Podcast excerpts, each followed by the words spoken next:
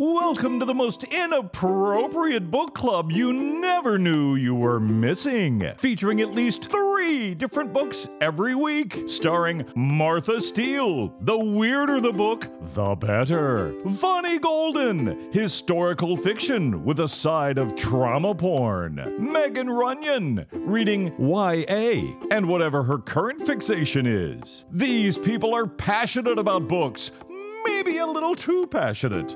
Plotting world domination one book at a time, they are three book girls. I got the meat burps now. Oh, See, I told you. it wasn't even 20 damn minutes. Sorry. I didn't have heartburn, just meat burps. Same fucking thing, man. No, meat burps are nice for sharing. No. I didn't blow it at Megan like I do you, Martha. Yeah, that's right, because you get a boob punch.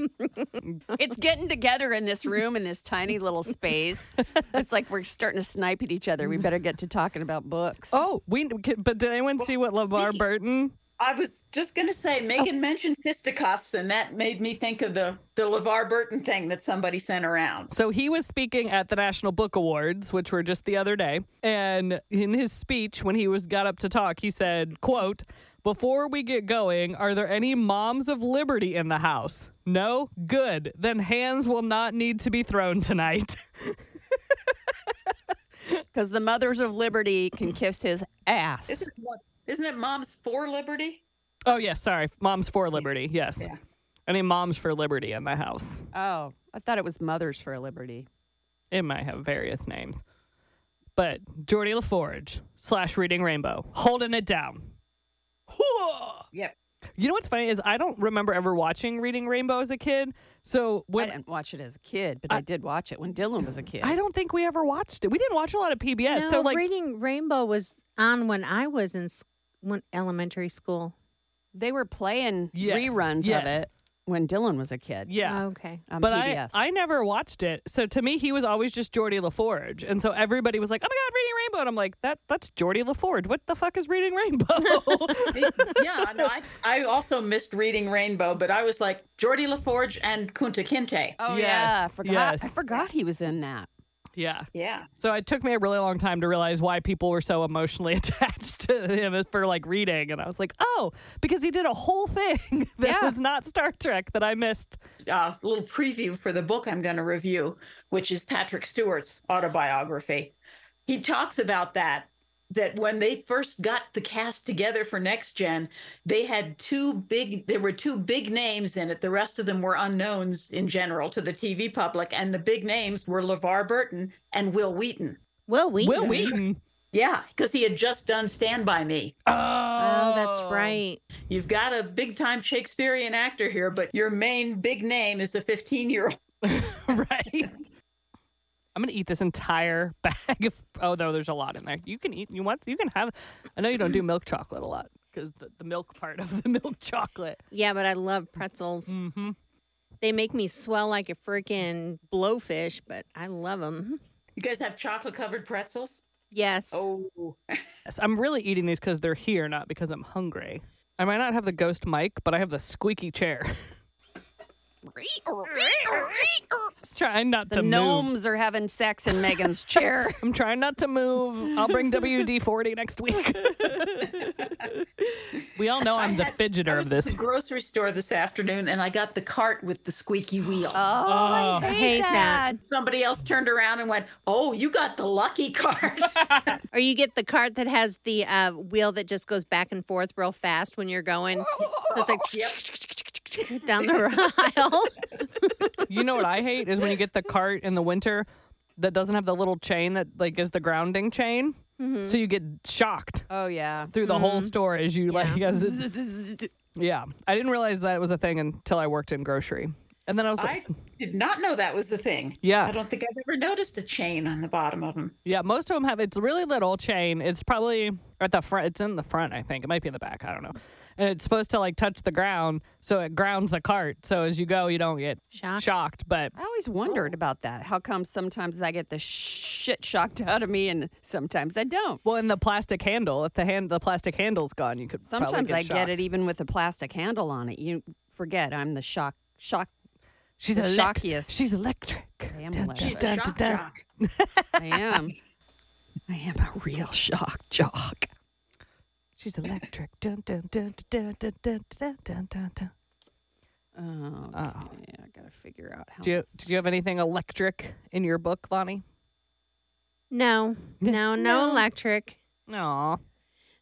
But it's very unusual, and I'm actually going to flash back. What's the, the like the noise that they do on back to October because I had another Halloween read that I did not review and I liked it, so I want to review it. It's so weird. It's like all of a sudden people are liking their Halloween reads. Okay, you know what? This has been a good year. It has. it been a has, good year. and I have decided that actually I had the the the squad reminded me because I before I, I went through and counted all the uh, unread books I own in my house. Disgraceful. I am not allowed to buy any books. I need to usually what I do is every once in a while I'll go through all of my bookshelves and I'll go into the library app and put hold on all of my unread books Yes. on the Yeah. bookshelf. It, it was disrespectful how much I have. Uh, so then I told the the squad, I said, I need you guys to remind me that I can read any book any time of the year, and it doesn't have to be in the right season that the book is set in because that's No. that's what happened. Like I'll be like, oh no, that's like a fall read for no fucking reason. hmm So I support reading It can your be October Christmas books. in July. It can be Yeah. fall in April. Martha, you never know when you're gonna get a Christmas romance. You just don't fucking know now. It's a mystery. It is a Christmas Russian roulette around here. It is. I'm not kidding. I have 187 books in my house that I have not Ooh. read. My No. gosh. T- listen, our, our our listener Taylor had like 500 and something. So I am that she hasn't read. that she has not read that she owns. Oh, I don't think so. I think she just has how many books she has. No, no, we're do some of us were doing a like avoid the store in 24 and forcing ourselves to read our shelves. So we're doing like a whole chat. Like some of us set up a oh. challenge, and that if we when we if we buy a book before we're supposed, and we got to set our own rules, so it's not like everybody having to conform the same, and that if you buy a book before you're allowed to by your rules, then you have to donate like whatever amount you choose a dollar, two dollars, five dollars to a charity of your choice to try to hold us accountable to not buying more books off our and reading what's on our shelves. But then you're not supporting the, your local bookstore. But there were th- so there are stipulations. So like if you have a continuation in a series, that doesn't count because that's like you know whatever. It's like the same book. Yeah. And if you, some of us have like automatic buy, like Ken Follett, like you would buy Ken Follett no matter what your Oh, yeah. yeah. So he's like an auto buy author. So you were allowed a list of auto buys. Like no matter what happens, I'm buying this book because this is like my one of my top 5 Mm-hmm. And then you and if you if it's a continuation of a series, it was fine. As long as you didn't have to agree on those specific authors ahead of time, you could just do just fine. No, I picked my authors beforehand. Oh. But Is I it laminated? Is it a laminated list? it's on my Excel sheet it's color coordinated. So kinda. An Excel sheet can be cracked, man. No, but I only have like five, and I, I like, I added one after I sat back because it popped up that she had the um, Hannah Grace that did, did Icebreaker because I mm-hmm. freaking love her, and they just announced her new book, and I was like, oh shit, Hannah's got to be on the list. Yeah. we're trying. I'm trying to get through my ridiculous shelf of books at this point in my life. I need to look at what books I have because I know I have a bunch in. Yeah. So if anybody else wants to join in the fun, just let us know.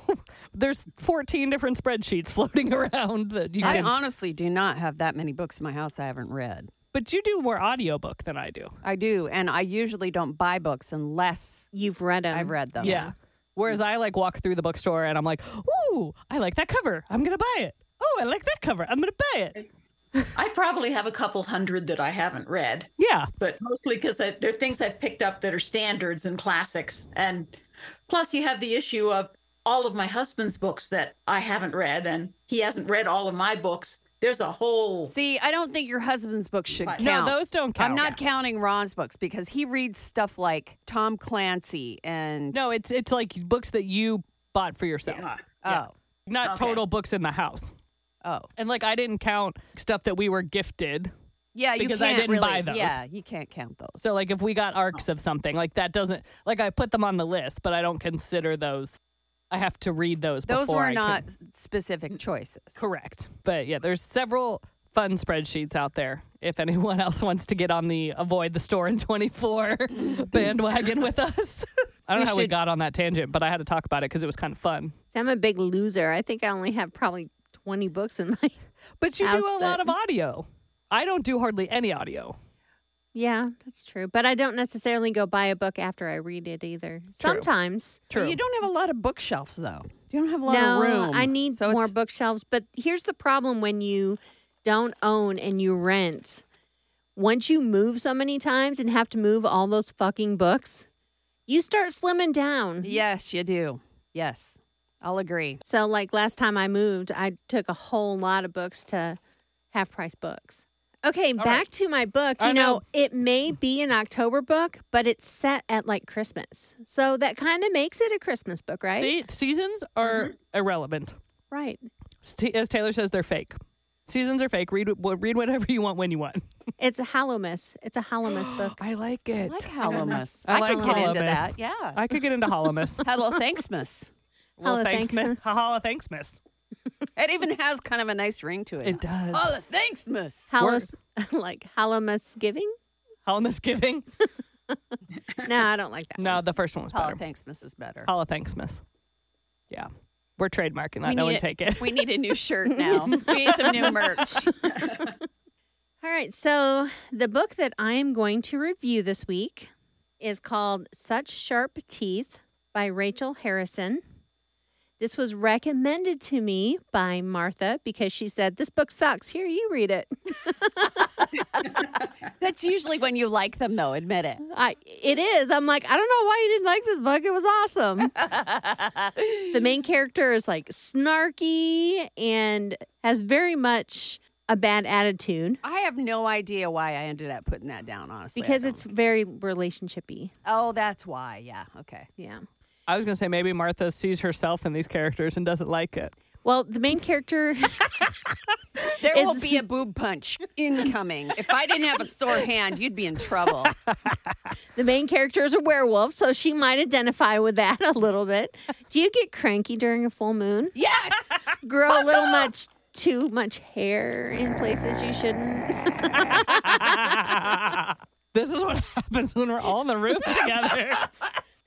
Okay, so this book is about a young woman named Rory, and she's um probably early to mid twenties, I would say. She's graduated college. She went off to the big city to she you know, she has a fast-paced career, city life, she loves it. But she returns back to her hometown to help out her sister Scarlett, her twin sister Scarlett, um, because she is pregnant and baby daddy is not in the picture. She um, comes back to her hometown. Um, I believe it's Halloween is when she actually comes back to the hometown. And the first night she's there, she sees like an old crush at the bar, and then she's driving home and something jumps out in front of her car and she hits it and she thinks that she's she thinks it's a bear. So she gets out of her car to go see what happened and this animal attacks her. And at the time she doesn't know what it is and it does bite her but then it runs away and she goes to the emergency room because I mean she was in a car accident. She got attacked by an animal. She's a little bit beaten up you know, she gets out of the hospital, life goes on, and then strange things like begin happening to her. Like she can't get enough meat to eat. She wants to eat meat all the time. I- I'm talking like she'll eat like three or four rotisserie chickens. like cooked or raw? Cooked meat. Cooked Okay. meat. Okay. It is cooked. It's not that gross. And everywhere she goes, when they ask her if she wants anything, you know, like, can I get you anything? She's like, do you have any meat? and they just look at her weird. And she's like, like pepperoni or salami or jerky or anything like that. All I'm picturing is like this petite girl like going up to the deli counter and picking up like the entire roll of like salami and just like chowing down on it. She probably could. And she keeps having these episodes of outstanding strength, such as she gets a text that she doesn't like and she's irritated, and then all of a sudden she breaks her phone in her hand, like grips it too tight. One time at the meat counter, getting steaks and hamburgers and pork chops and all kinds of stuff. She's gonna really have high iron to donate blood. Uh, exactly. She's She's, gonna be in just good shape. boning up for it. You take werewolf blood, right? Sure, I'm sure we do. She's Okay. human some of the time, right? Well, obviously they take vampire blood because no, actually the The vampires vampire. are. We're the vampires. yeah, they're the, The vampires. vampires take the blood, not give it. And then when it gets closer and closer to the full moon, as we've already disclosed, um, she figures out that the animal that bit her was a werewolf because she turns into a werewolf. And and all of this happens pretty early in the book. I mean, it's not really it's called such sharp teeth. So you knew and as soon as an animal jumps in front of her and bites her, I was like she's going to be a werewolf. It was gonna be one of the two, Oh, because exa- vampire or werewolf. right. Well, We're I gonna mean be sharp teeth. if you look at the cover, it's not vampire teeth. Mm. So you kind of know it's not really a giveaway. But so Rory is trying to deal with the fact that she's a werewolf. She kind of doesn't really go into a full blast depression, but she's not really happy of the fact that she's a werewolf. She thinks that her life is over and she can't tell anyone and what's going to happen and so on and so forth. And, you know, she's living with her pregnant sister and what if she hurts the baby? And you know, all of these things are going through her head. And at the same time she has this this old crush from high school who keeps like texting her and wanting to hang out with her. And she doesn't know if she can have a normal life because she's a werewolf now. She's like what what the hell do i do now? But it kind of goes on from there. I don't want to give anything else away. She does confess to a few people. And I guess just like anything in life, it just all kind of works out the way that it's supposed to. But one of the things I really liked about this is that it's light, it's not a really deep book. She is freaking snarky as hell. and it's just it's just kind of fun. It almost reminds me a little bit of like a Christopher Moore book. Like the ones Mm. that I read like Yeah. like uh, You Suck and Bite Me. Yep. It kind of reminded me a little bit of those. And I just, I liked her attitude. I really liked the main character, Oh, good. That's good. even though she was breaking phones. And when she pushed somebody, she pushed the arm right out of the sh- shoulder socket. Ow. so, uh, yeah. Don't piss her off. No, maybe stay on her good side. You might lose a boob if she punched it. exactly. You might lose more than a boob. So, yeah, it was a great read. It would have been a great Halloween read if I hadn't have started it like three days before the end of October. so, that again is called Such Sharp Teeth by Rachel Harrison. And like I said, it kind of takes place during the whole fall holidays. So, make it your Christmas read. Um, nothing wrong with that. Hol- hol- seasons are fake. We made them up. Read read it when you want. But it was good. I'm glad Martha hated it so that I could read it. Megan, I think you're next. oh. Wait, wait, Pat, what do you have again? We we both have similar. Stewart's book. okay. Yeah. We both have similar themes this week. Pat and I keep accidentally being on theme with each other, not coordinated that way. Um, so this week, I will be reviewing The Woman in Me by Miss Britney Spears. And let me, okay, so I'm going to preface this with we all know that Britney may not be the most stable person on the planet. So I feel like if even half of what she recalls is what happened, holy shit. Because there was so much tea in this book. And so we, there was so much, I mean, there was obviously talk of Justin Timberlake and their relationship. I don't know, I feel like nothing in here is a spoiler, but everything is a spoiler all at the same time. You know how like purity culture in the 90s was like a very real thing for all of the pop stars? Like the Jonas Brothers did it later with the rings, but it was kind of always this like she was America's sweetheart and she has to be virginal and all this. Uh, well, newsflash, she was not. She was already not a virgin when she became Britney Spears. Like when "Baby One More Time" came out, she had ar- she had slept with someone in high school in ninth grade, which is fine, no shame. But um, you know, everyone made like a big deal about that as she got older. And so her and Justin met on the Mickey Mouse Club. They didn't start dating until later, and that relationship, I feel like they were probably both not great for each other, but I do think that their breakup really broke her. They were young though, weren't they? They yeah, they were like tw- in their 20s, maybe even uh, younger. But I do think that his response to their breakup kind of really broke her. But her parents, even when before all the the f- fame, were absolutely insane.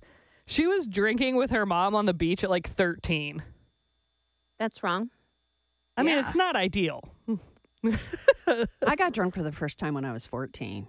But with your mom? Not with my mom. Uh, Yes, exactly. Your mom didn't hand you like a daiquiri and we're like, go to town, Martha. Yeah, that's pretty awful. Yeah.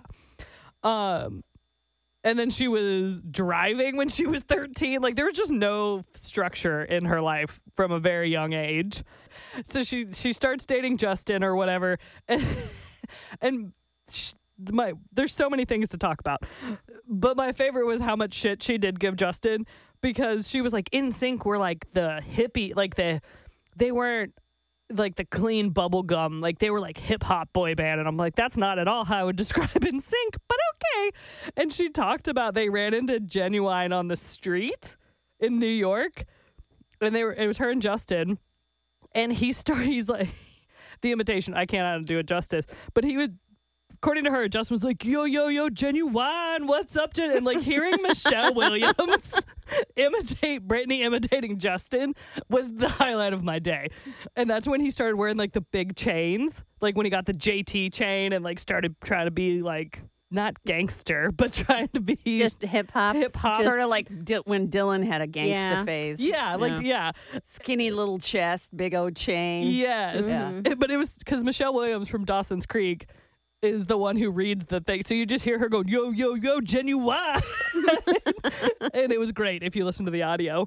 So Britney really did try to like take care of her parents. Like she paid off their debts. She bought them a house so that like her sister would have a nice place to grow up.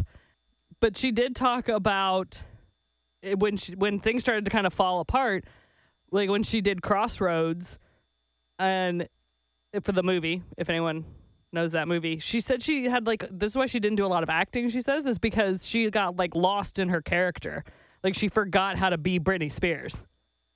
Hmm. So she t- started turning down roles because all of a sudden she's like one day like months after shooting, all of a sudden I was like standing in a coffee shop and she was like, "Who the hell have I been for the past three months?"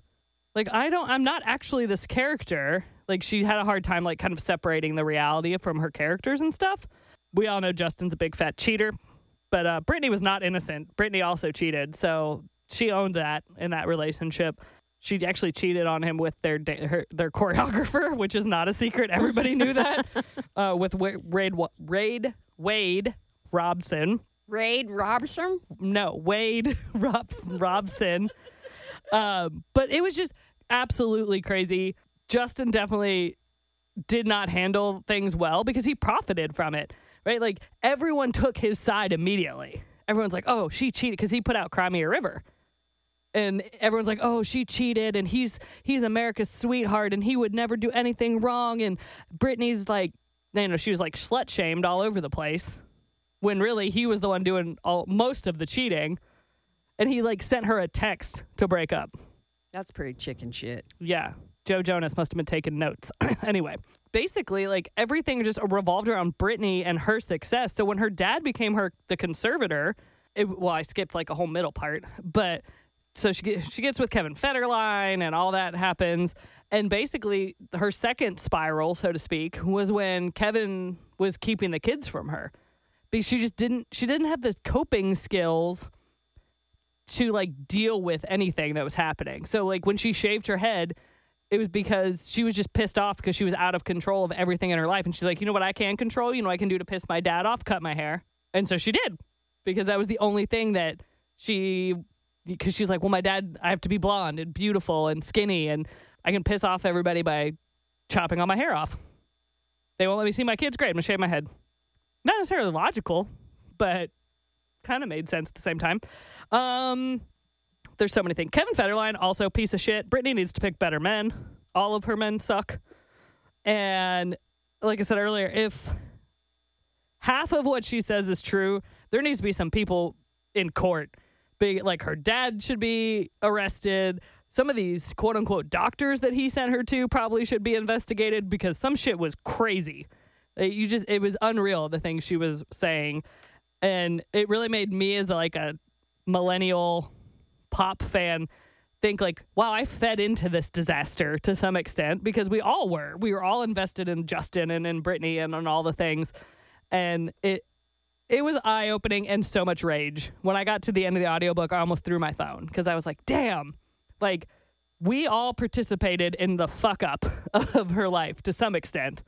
Now, does she have borderline personality disorder? She's definitely bipolar. yes i yeah. Well, borderline personality disorders, I, think it's kind of like on the brink of being bipolar, but not quite oh, that I think far. she's. I think she's Definitely bipolar. definitely. think I, she's I- bipolar. She didn't say herself anything, and I don't know if anything has like been officially said that Yeah, hasn't she come. wouldn't. She wouldn't from her own it even dad. if she were diagnosed. Yeah, I mean, she admits to being on different prescriptions and stuff. It's uh, just she sounds a lot like when you're talking about her getting lost in her character Yes. and she doesn't have the coping mes- mechanisms and Yeah, it reminds me of my niece who has borderline personality disorder. could be. That's why I was asking. Yeah, she doesn't say specifically, but I definitely think there is mental illness and issues in there that have Yeah. not been treated or over treated or all of the above. Yeah. Uh, but it was, yeah, I was full of rage. I was so mad when I got to the end. Yeah, because you know it's no secret I, I don't really like Britney Spears that much, but I do agree that her parents seem just from the little bit that I heard because I don't follow any kind of the Britney stuff. Her parents are shit. Yeah, they're awful. Her sister's terrible too. Zoe, Yeah, yeah, yeah, yeah. Jamie Lynn, the Uh, one that had uh, the baby, at the like, baby at sixteen. they yeah. had to cancel her show because she got pregnant. Yeah, that's the one. Ironically, Britney, Britney and Justin's first kiss was to a Janet Jackson song, and I thought that was a full circle moment for Justin. that later on, like he had the whole thing with Janet at the Super Bowl, which again somehow he managed to fucking skate right through, and Janet took all like he just he's like Teflon. Yeah. Like mm-hmm. he somehow always comes out smelling like a rose. See, I'm not a huge Justin Timberlake fan either. I can't deny that I was a lot of Team Justin, but mostly Team JC and the NSYNC fan in the NSYNCdom. But yeah, if you w- want to hear what Britney has to say about all of the things, because that's like the Cliff Notes version, it was very interesting read, and it really makes you wonder, like how we as a society contributed to everything that was happening and the Free Britney movement and all of that over the years versus how much her parents contributed. It was it was a fascinating read just be be ready to throw your book or your phone because you're gonna get to the end and have a whole lot of anger and feelings. Yeah. Then when you throw your phone and break it, you'll have even more feelings. Anger and feelings. Yeah. That's true. Maybe throw it at a pillow because you don't want to lose your phone. Uh, but I, I recommend it. I gave it I gave it five stars because I was just in awe of the whole story. Like I said, even if half of what she says in the book is accurate, it's too damn much. yeah.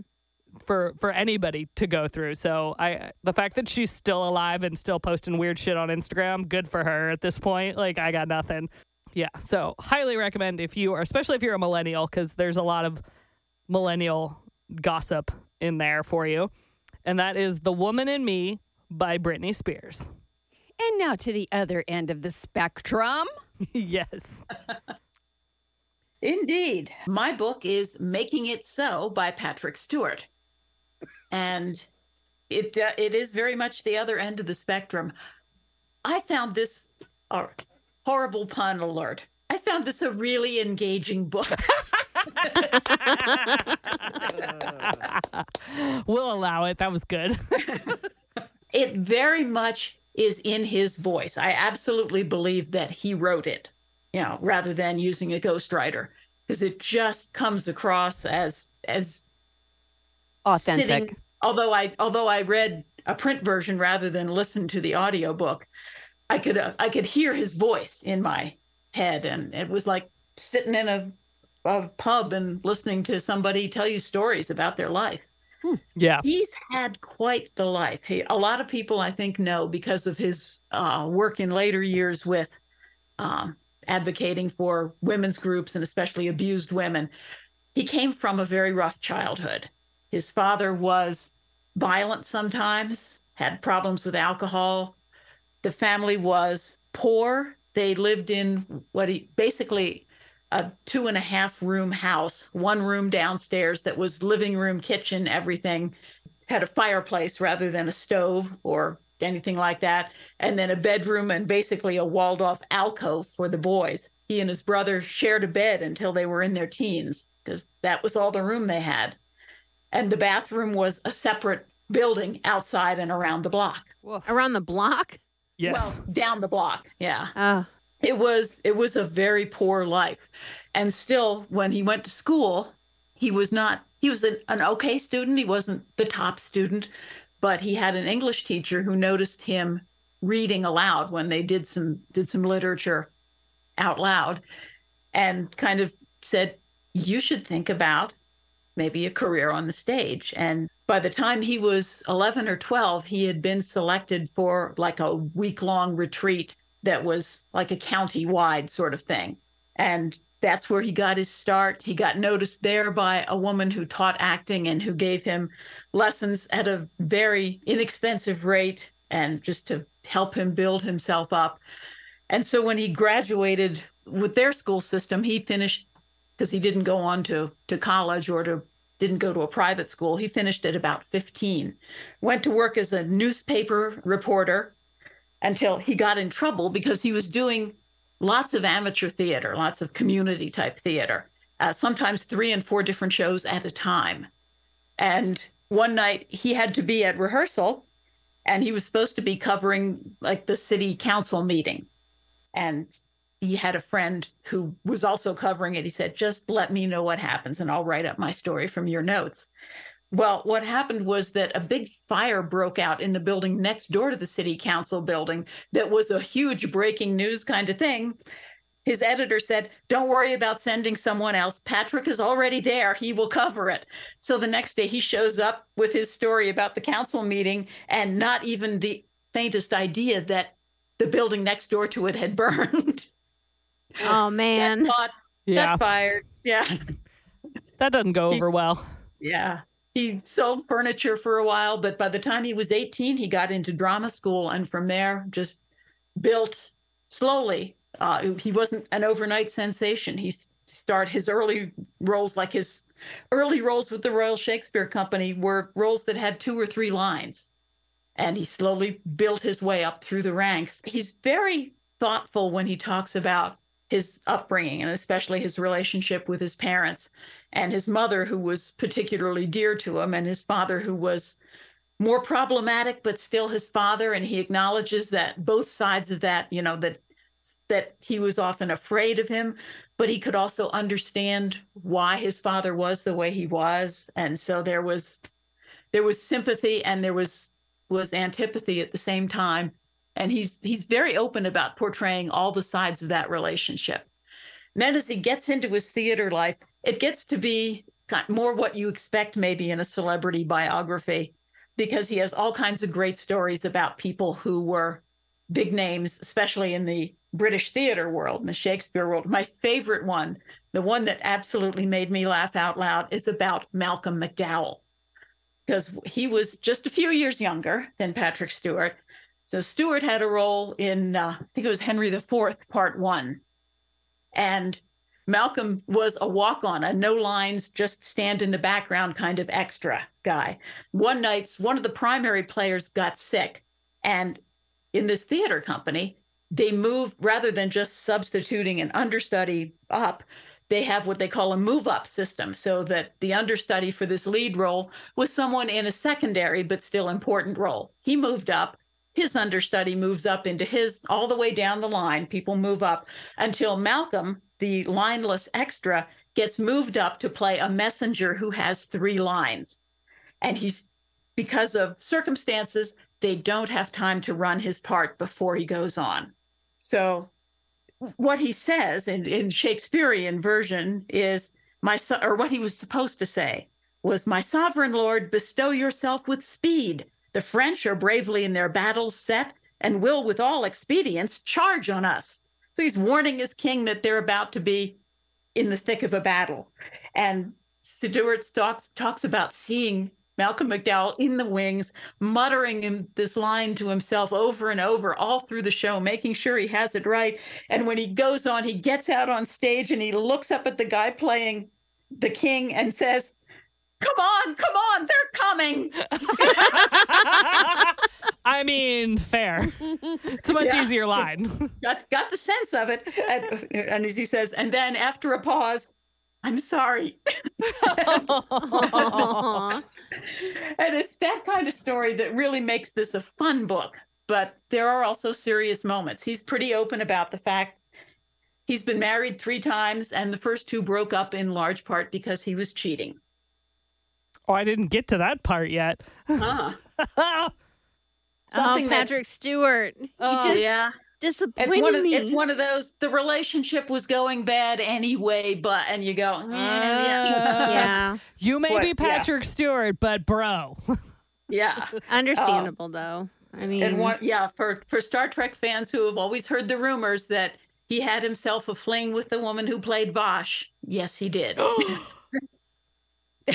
spoiler. I I do. So I'm thrilled that Pat is giving us this Reader's Digest version because I got part. I got to like his school, like college, like to the newspaper, and I was like, I just want the Star Trek tea. he doesn't get to the star trek he gets to the star trek stuff because i was emailing about this with another friend of mine is that i'm just on page 300 he gets to the star trek stuff Okay, good. I can know where to skip ahead to. Okay. do he does a couple of chapters about Star Trek, but that that's not the only thing he's done since he since he became more famous and so he talks about like a Christmas Carol and all the work because I've always loved his one man show of a Christmas Carol, but he finding out the incredible amount of work that went into the background of that was really fun. He doesn't say much like about relationships for a man who's been married three times. It was kind of like, yep, and I married Sheila and we were fine till we weren't. And then we got divorced. and, and I get the feeling that he is maybe not on speaking terms with his daughter over the Aw. nature of that split up. That's He- unfortunate. yeah, he, he has a son and a daughter. Um, the son is older. He and his son went on to work together on some various things, including that Christmas Carol production. But he and it sounds like he and his daughter are pretty estranged, which is unfortunate. I feel like I Googled his kids when I was reading it because I was like, what do they look like? Who are they? And I don't remember her coming up, but I remember his son coming up. And his son was in Star Trek, was in that one next gen episode. The Inner Light, when Patrick lives out that whole lifetime on another, the probe sends the thing into his brain and he becomes Kamin the Iron Worker and lives out his whole lifetime Yes. on another planet. The guy who, his son in that was his real son. Aww. Yeah. Okay. And I got to watch it now. I got to Yep. watch it. I got to start Star Trek. I got to start Star Trek binge now. Okay, now I got to I've got to go back to books and off of Star Trek before Martha starts going edit, edit, edit. Madness. Maybe Pat and I should do a mini-sode of just Star Trek. Yeah, I think maybe you should. yeah. Not So very anyway- bookish. it's very it's a it's a well done book it really gives you a background especially a backstage look into the theater world in england that's pretty fascinating too and and how the from the director of one regional company who handed out his leading roles for the coming season by playing poker with all of his actors and whoever won the most money got to pick got his pick or her pick of the roles first and went on down he said that was the only time he encountered that particular casting technique. I mean, That's if it funny. works, it works. It's not Yeah. a casting couch; it's a casting table. Casting Yeah. table.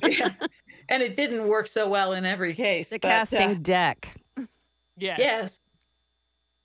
So it's a very fun book. And even if you are not a Star Trek fan, if you're more a theater fan than a Star Trek fan, you will find this absolutely fascinating too. And that is Making It So by Patrick Stewart. I just love him to pieces. I love him Oh, too. So is he single? How old is this oh, guy? Oh no, No, he's married. He's, All right. married to a woman who is 40 some years younger than him. Okay, I was gonna ask because I feel like when I see them together, I'm like, you are a lot Yeah. younger than him. Yeah, and he talks about. I, I won't give you too many spoilers because he It's does okay. talk a lot about that in the end of the book. But I have a friend who went to hear him speak on his book tour when Oh, it came out. Apparently, he was in. Boulder. I didn't hear about that, but my friend Candace went down and heard him speak. And one of the things that she told me later, I, I said, Did he talk about anything? Did he use any kind of a ghostwriter? Because it sure seems like his voice. And she said, No, he wrote it over the years during the pandemic. And he did use an editor because she said the original manuscript was 800 pages long. I don't And, doubt that. and he's got it down to 445, I believe. yeah, I, uh, I had no idea how long that book was, and I got the audio, and it was like 17 hours, and I was like, Jesus. Amateur, 17 hours. Posh. so It's he a did, walk uh, in the park. It's not as long as it might have been. So, yeah. It- Well, and I feel like he just has a very melodic voice. Like he just tells Oh. a long, like he can't. I don't think that man could tell a short story. Like if he's gonna write his memoir, like it's gonna be 800 pages. Are you doing the audio or are you doing I did the audio. Is it him? He reads it. yeah. Mm. oh, I love his voice. His Yeah, I was trying to. So it's very melodic to me. So I was trying to listen to it in the car when I was driving for work, and it was like putting me to sleep because it, not because it was mm-hmm. boring, but because it was just like his voice is so he, calming. He was lulling you. to yeah, sleep. so I was Yeah. like, I need music. Sorry, Patrick. So you'll all be glad to know that Naomi Alderman has a new book out. is she the power? Yes. oh, for fuck's sake, Naomi, it's uh, not personal. Oh, yeah, right. Everybody disliked that the power but me. Everybody in this room anyway. I didn't dislike it. No, these two did. Oh, They absolutely hated it. I have. What did you watch the And- show? And What I Bonnie hated it twice. I hated it and DNF'd it. Dude, I hated it three times. oh, three times. Yeah, because we had to read it because we did it for one of our live shows. Yeah, but we were going to do it for one of our live shows. And then the And then the And then the pandemic, pandemic saved me. Yeah, so then we had to do it again. Yeah. But was the show was the show good? Did you watch the show? I watched the show. Do I need to watch the show? If That's you, a no. if- Okay. If, you hated the book, then no. But is it different? Does it feel different? I loved it. I don't know. okay, I'll watch maybe it if I'll you watch want to watch Okay. it. So the title of this book is The Future by Naomi Alderman. It's really not anything like The Power, but it is very, very complex. And I think that people who don't know the way she writes did not enjoy it because it's long and it's a bit on the rambling side because there's just so much. The central theme has to do with the fact that our world is, has gone to hell in a handbasket. And there is So it's a nonfiction? it feels like it feels like a, a very plausible future. And the main character is a young Chinese woman who is I'm not 100% sure on this, but I think that she and her family were in Taiwan when when the change came, you know, back to mm. China and they had a very hard time getting out and she's got all kinds of she became like a survivalist after it after that happened and learn you know and does all these videos online about it and stuff and she meets this woman who is kind of like she's like the miss money penny she's like a really really great assistant to a billionaire. And there are three big billionaires at the center of this that you they're they're almost recognizable as some of the big dogs that are playing the game today in some ways. And they get together. Her name is Martha by the way Uh, the love the- interest uh, yeah Now the truth comes out. yeah the love interest But they're they're just together briefly, and then Martha says, "Well, I'm going to be out of touch for a while." So she she says, "And I gave you a gift." Well, she doesn't. I, I can't remember what the main character's name is. This is why I keep a reading Yeah, journal. I'm terrible. Anyway, um, she, the main character, is traveling around. She, she's in some foreign country doing something anyway, and this thing on her phone starts talking to her and like telling her she's in danger. And pretty soon, shots are fired and all this stuff's going on. So she has to try to escape this assassination attempt because people online don't like her and whatnot. So this program or whatever on her phone saves her life. What? I don't know. I'm trying to follow along. I'm it's really com-. I'm, I'm telling you the the book itself is super complicated and not all the threads tie in. Okay. But the the main thing that you need to get out of it is okay, the billionaires are trying to be prepared for the end of the world, so they build bunkers everywhere. And they've got, you know, escape routes everywhere and they've got this computer program, this AI that's supposed to predict the tipping point of when it gets so bad that it's time to pack in and escape. Shit, have we hit that button yet? So all three of the billionaires end up on this island. And our main character is sent there by Martha to save her. But she's not a billionaire. No, she's Okay. she's just happens to be in love with the assistant. Why does this make me think of an episode of Futurama? Well, maybe, maybe a little, but it was really good, you guys. It was long and complicated, but Naomi Alderman's voice to me is so powerful that I didn't even notice that it was long. I, I didn't think about DNFing it for a second. I kept going, and I was really glad that I did because it was a really great story. And it also like I said, it's pl- it was plausible uh, up to a point. There was a lot of futuristic stuff in it that was cool, and you know I like that kind of stuff. And of course, there was a love story in there too, but it wasn't ridiculously gross, so it gets a pass. So um, I really, really liked it when they got to the island, though, because you got these three billionaires, and none of them wants the other ones to be alive. So it's like But okay, I, if I'm the three billionaires on the pla- on the island, I'm going to need the other two to stay alive to build some shit. Nope, that's not that what they're th- thinking at all. They Mm-mm. their thinking was that they want whatever's left of the world. So if they get rid of the Oh. other two, then they have, they have more power. everything. Oh. Yeah, Oh look, power. They, a can be in in, her book. charge. Yeah. So Were they all So this men? is kind of like an episode No, of one was woman. Survivor, only with money. yeah. Kinda, yeah. Yep. Okay, so It it, was- was, not all men. It, It, was, was like, not all men. It was two men and one woman. okay. And it was there was the characters were all good. It was a great book. I loved it. I did not love it as much as The Power, but I think on a second reading I might change my mind because like I said it was very complex. There were there was a lot of stuff going on in it. And for people who don't read her there were a few one-star reviews in Goodreads for people who just had no clue. And that's fair. It's fair because not everybody's going to like every book. Right. I hate I I, almost it. hate when I get on Goodreads and there's aren't any bad reviews. Uh, you know what? I don't mind when there are bad reviews, but when there are one star reviews, I don't like that. I figure if you if you hated it that much and it wasn't poorly written, then just don't review it. True. I, don't think yeah. a one star review very very rarely is a one star review warranted in my opinion.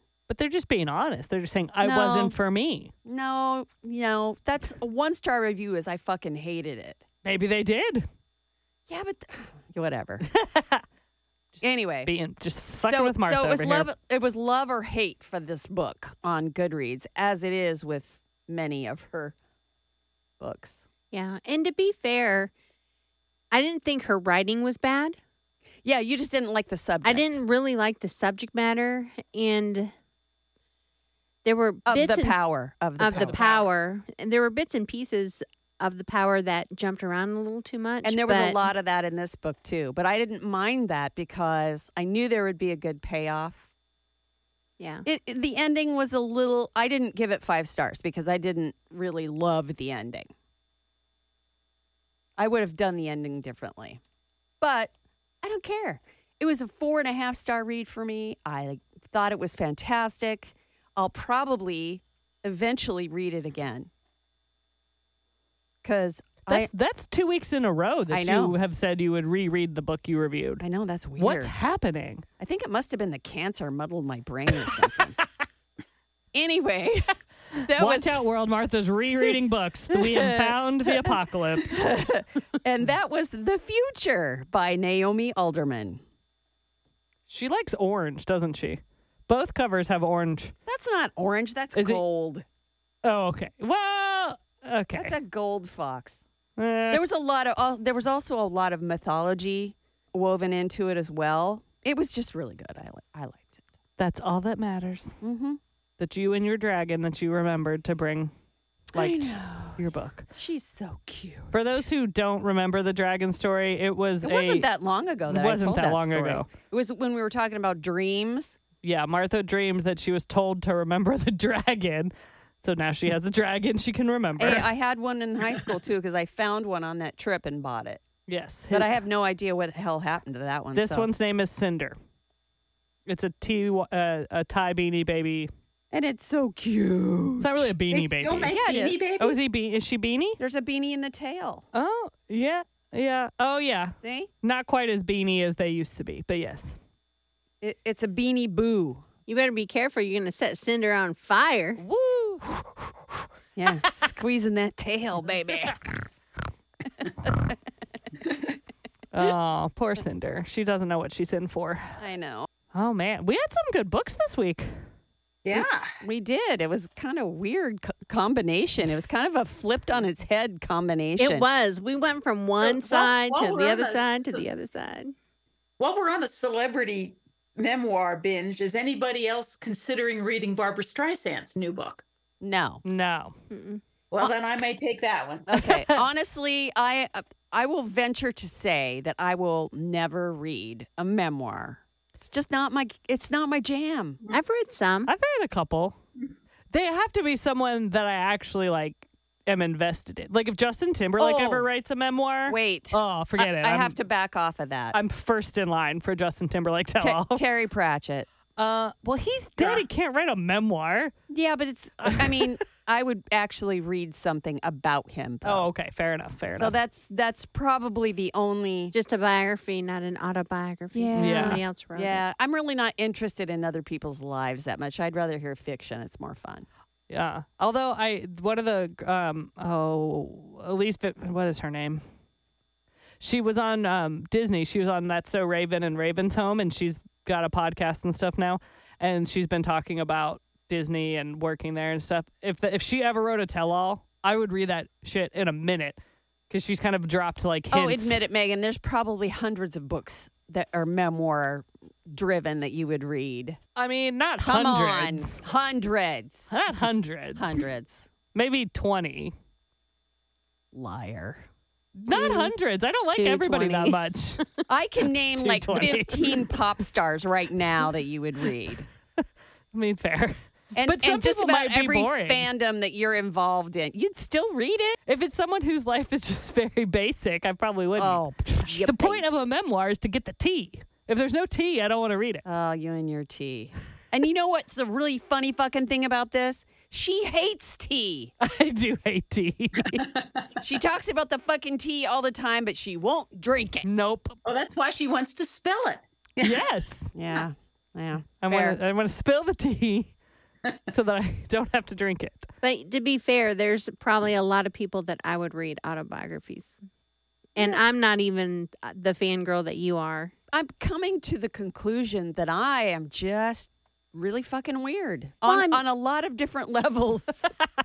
But a biography isn't any different than when you read a book about a fictional character and then you get invested in their life and you want to know what's happening. It's just based on somebody's real life and not one that's made up. That's true. That is very true. So, like, if we didn't know Britney Spears was a real person I and you wouldn't read read that it. book, Oh, I'd I read wouldn't. it. I oh, if that were like a f- advertised as like a fiction book, give me that shit. Okay, if we Yes. didn't know that Patrick Stewart was a real person and somebody made up a fictional life about this poor boy who was born That you would. into Yes, a, a, that's a very funny book. abusive relationship into the mm-hmm. theater and so on. Yeah, Yeah. that would That- be you. That is a very mean book. The first one I ever read was Anna Kendrick, and that's because I love Anna Kendrick and I want to be her best friend. I've heard her book is really good. It is so good, clever. and it is very clever, and she's very like down to earth about stuff, and like. Yes, we all met her through Okay, I- Twilight, but I, I enjoyed Tina Fey's book, yeah, but that, that one was re- hilarious. yeah, but that wasn't really like. Did you read Amy no. Poehler's book too? No, I didn't read Amy Poehler. it was pretty good. Tina Fey was better, but it was it was Stupid Oklahoma Any, senators. anybody gonna go down to the Capitol and offer a brawl with the senator this week? I, are they back? Are they back? Are they in session? I could walk up to War- Markwayne Mullin and say, "I'm going to kick your fucking ass if you don't get your head out, Okay. buddy." No, I'd Can kick you your ass, what but happen? I what? I you don't no like to play with girls. I, w- I didn't follow the news, so I don't know. Like, I know LeVar Burton hosted the National Book Awards, but I have not read yet what won and what didn't. But could you imagine something like that at the National Book Awards? You know, like Stephen King gets up and goes over to James Patterson and says, I'm going to kick your ass. I'm going to kick your fucking ass. Get Get up. your Let's go outside. Come on. We know Let's you take don't- this outside. We know you don't write 75 books a year. Taking it outside. Get out of here. You don't deserve to be here. yeah, I- I think there's a lot of book people who tend to have, how would you say this nicely, atrophied muscles. But they might have really strong hands from all that typing. No. yeah, they got strong forearms from holding the books over their head to read. They're like Popeye. just the forearms only. He's got really strong fingers. I, I you know, no, I would pay to go to the National Book Awards if there was a fisticuffs between James Patterson And Stephen and King. Stephen King. I might pay to watch I that. might pay. actually. I might pay to watch I would that. think that Stephen King probably uh, fights dirty. Oh, 100%. I don't know, though. But would James Patterson fight worse dirty? Because I feel like he would just call up one of his minions. Like I would he's got think- a whole you know crew. What? I think Yeah. James Patterson has more minions. See, that's the problem right Like- there. Stephen King You don't think that minions. Stephen King would have people coming he out has- of the woodwork? No, he has fans though. That's He has better. fans Patterson are has worse than- employees. exactly. They'd be saying, "Are we getting paid for this?" Then pff, you're on your own, dude. yes, time and a half for every punch He's thrown. probably fucked enough people over. James Patterson Patterson has. I'm glad you added the over to that. I was like, he's what? Yeah, that kind of didn't come out right. you hesitated a little bit. Like a he's hesitation. fucked enough people, and I'm like, I was like, really? Martha, do you know something we don't? Oh yeah, I forgot to tell you guys that. Uh, No wonder you didn't like me dogging on him so bad when I read his last book. Now, now, if you if you put James Patterson no, and all I the would people, never. I would never do James Patterson. No. Now you, we might have to talk about some of the other uh, favorite authors that might be. That might be on Martha's laminated Joe card. Hill. my, my, my laminated card is uh, getting replaced by some of the people who. Uh, Her who- laminated card is now a laminated book. and believe me, she needs the lamination. Tracy's just- dog has got nothing on her book. Oh, we need a new Tracy's dog. That that thing has no teeth anymore. Now you, you need to you need to move on with technology and replace your laminated card with an online file that you can update as necessary. It's just not the same. When you have a spank bank, it has to be right there. A- Anna, You don't want to wait for it to download.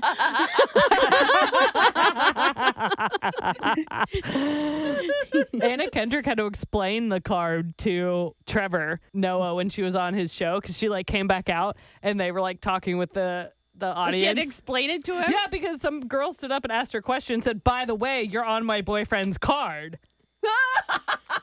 and he was like, His card. And, and Anna Kendrick was like, What's up? like, she like played into it because it was so. And Travis was like, "What? Hey, baby. What card? Like, what is she talking about?" And she's like, "You know, the famous celebrity that like could be your cheat." And he was like, "So like random people in this universe tell their like significant other that they would cheat on them with you?" And she's like, "Yeah."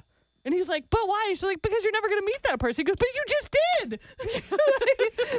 Well, obviously, there's a precedent somewhere. it was hilarious. It has to be consensual. Yeah, it, it was fun. It was And funny. that's a Stephen King book right there. Bringing it back around, baby. I wonder if you could use that as a pickup line. Hey, baby. You're, You're on, my, card. well, in that case, let's go to the bathroom and get busy with it. yeah, I think he was more like disturbed. He was like, "Am I on people's cards? What's happening? Like, who, who am I Sorry, Trevor. with?" No. Oh, he's adorable though. Adorable, maybe, but definitely not laminated card material. He's not spank bank material. That's what you're saying. Mm. Listen, No. you're cute and all, but you're not who I think about in the shower. That's why the card has to be laminated. And that's going to do it for Three Book Girls. If you made it this far, you are truly bookish. So go to Facebook and join your fellow book lovers on the Three Book Girls Squad. Follow Three Book Girls on socials and be on the lookout for their next live event. Proud of their lack of shelf control, Three Book Girls is a Steel Trap production.